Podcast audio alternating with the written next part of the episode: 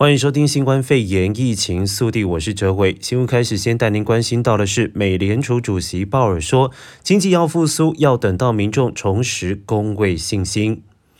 美联储主席鲍尔今天将在国会发表证词。根据昨天发布的讲稿，鲍尔呼吁，唯有民众能够安心重拾正常生活，美国经济才能够从新冠肺炎疫情带来的冲击中复原。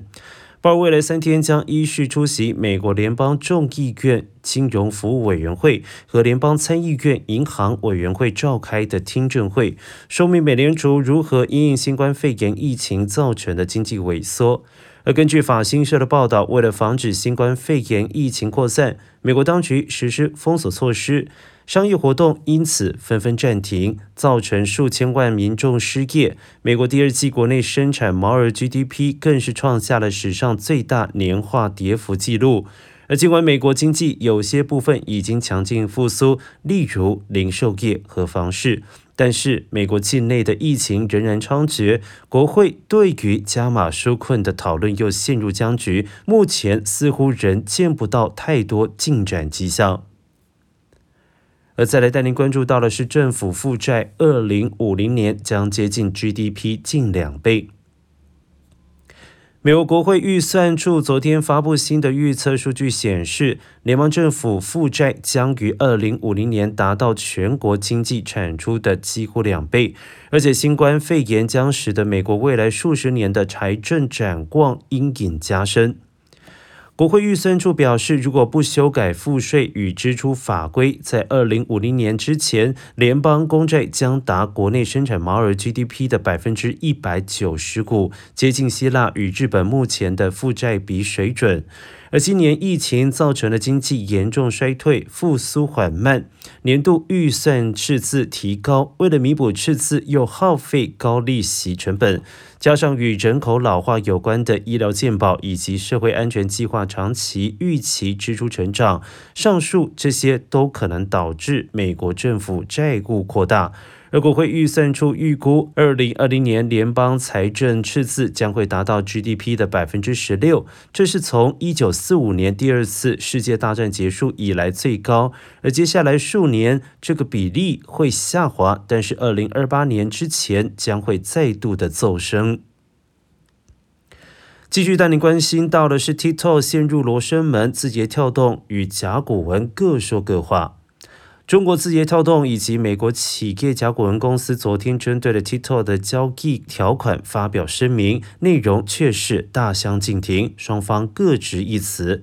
使得各界对于这一笔交易的前景产生怀疑。字节跳动表示，新成立的 TikTok Global 是字节跳动旗下的子公司，将负责大部分的海外业务，字节跳动将握有其百分之八十的股权。而目前的交易方案也不涉及演算法以及技术转让。而甲骨文以及沃尔玛公司十九号则说，TikTok Global 大多数的股权将由美国投资人持有，其中甲骨文将占百分之十二点五，沃尔玛占百分之七点五。甲骨文昨天表示，字节跳动对 TikTok Global 的所有权将分配给字节跳动的投资人，而这家总部位在北京的公司不会持有任何股权。然而，美国总统特朗普昨天表示，甲骨文和沃尔玛将握有控制股权，所有资料都将移至甲骨文的云端资料中心，而且将受到控制，由甲骨文彻底掌控。不过，特朗普并未对 TikTok Global 所有陷入罗生门一事发表评论，但他表示，这项交易案获得他初步的批准之后，正顺利进行当中。而特朗普离开白宫前对记者说：“我们如果能够就 TikTok 就救，但是如果不能就关了它。我们必须要有全面的安全保障。继续带您关心在地消息，加州死亡人数破一万五千人大关。加州今日新冠肺炎新病例即使有下降的趋势，截至上星期天，死亡人数已经突破了一万五千人大关。洛杉矶时报报道，截至星期一中午，加州有一万五千零三十七人死亡，比起周日时新增二十七人，周六时增加七十七人。而目前确认病例超过七十八万例，位居全国首位。而加州近期新病例急剧下降之后，促使一些社区重新开放更多企业，少数的情况之下还要重启校园，但当局仍然敦促民众要保持谨慎。卫生官员指出，过去四天内每天新增病例数有所增加，这可能是由于病毒检测站开放以及检测件数增加所导致，但也有可能是与近期假期周末社交活动有关。关心山猫山火的消息。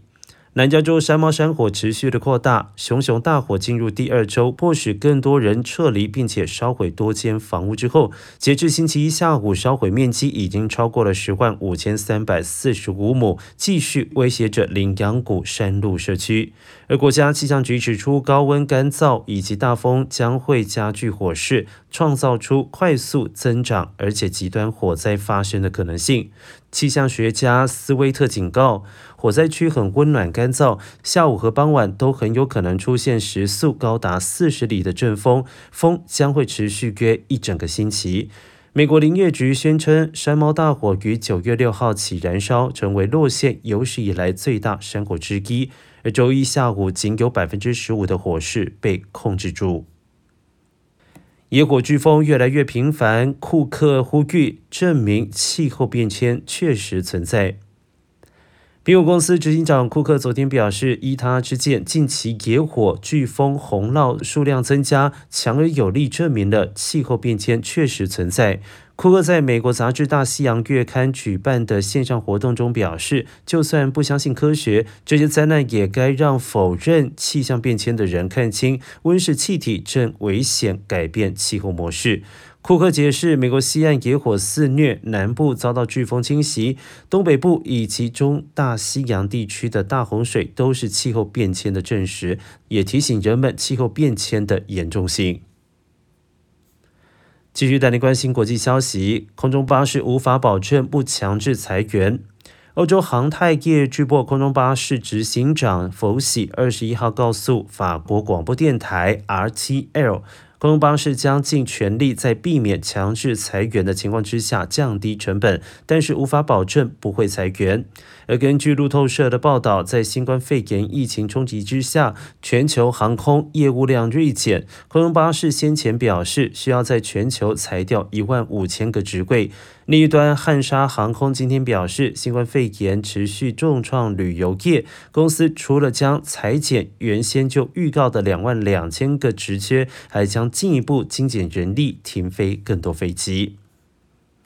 而第二波疫情来势汹汹，英国首相约翰逊将再度颁布封锁令。英国首相约翰逊今天将要求民众在家工作，并且将对酒馆、酒吧以及餐厅祭出新的防疫限制措施，以控制加速蔓延的第二波新冠肺炎疫情。而根据唐宁街首相办公室发布的演讲稿摘录，约翰逊在演讲中表示：“我们都知道这不容易，但我们必须采取进一步的行动，控制复发的疫情，保护国家医疗保健服务 （NHS）。”几周前，约翰讯才敦促民众开始重返工作岗位，而现在他将呼吁民众尽可能在家中工作。他也将命令英格兰地区的酒吧、酒馆、餐厅以及其他的餐旅业，从二十四号起在晚间十点后打烊。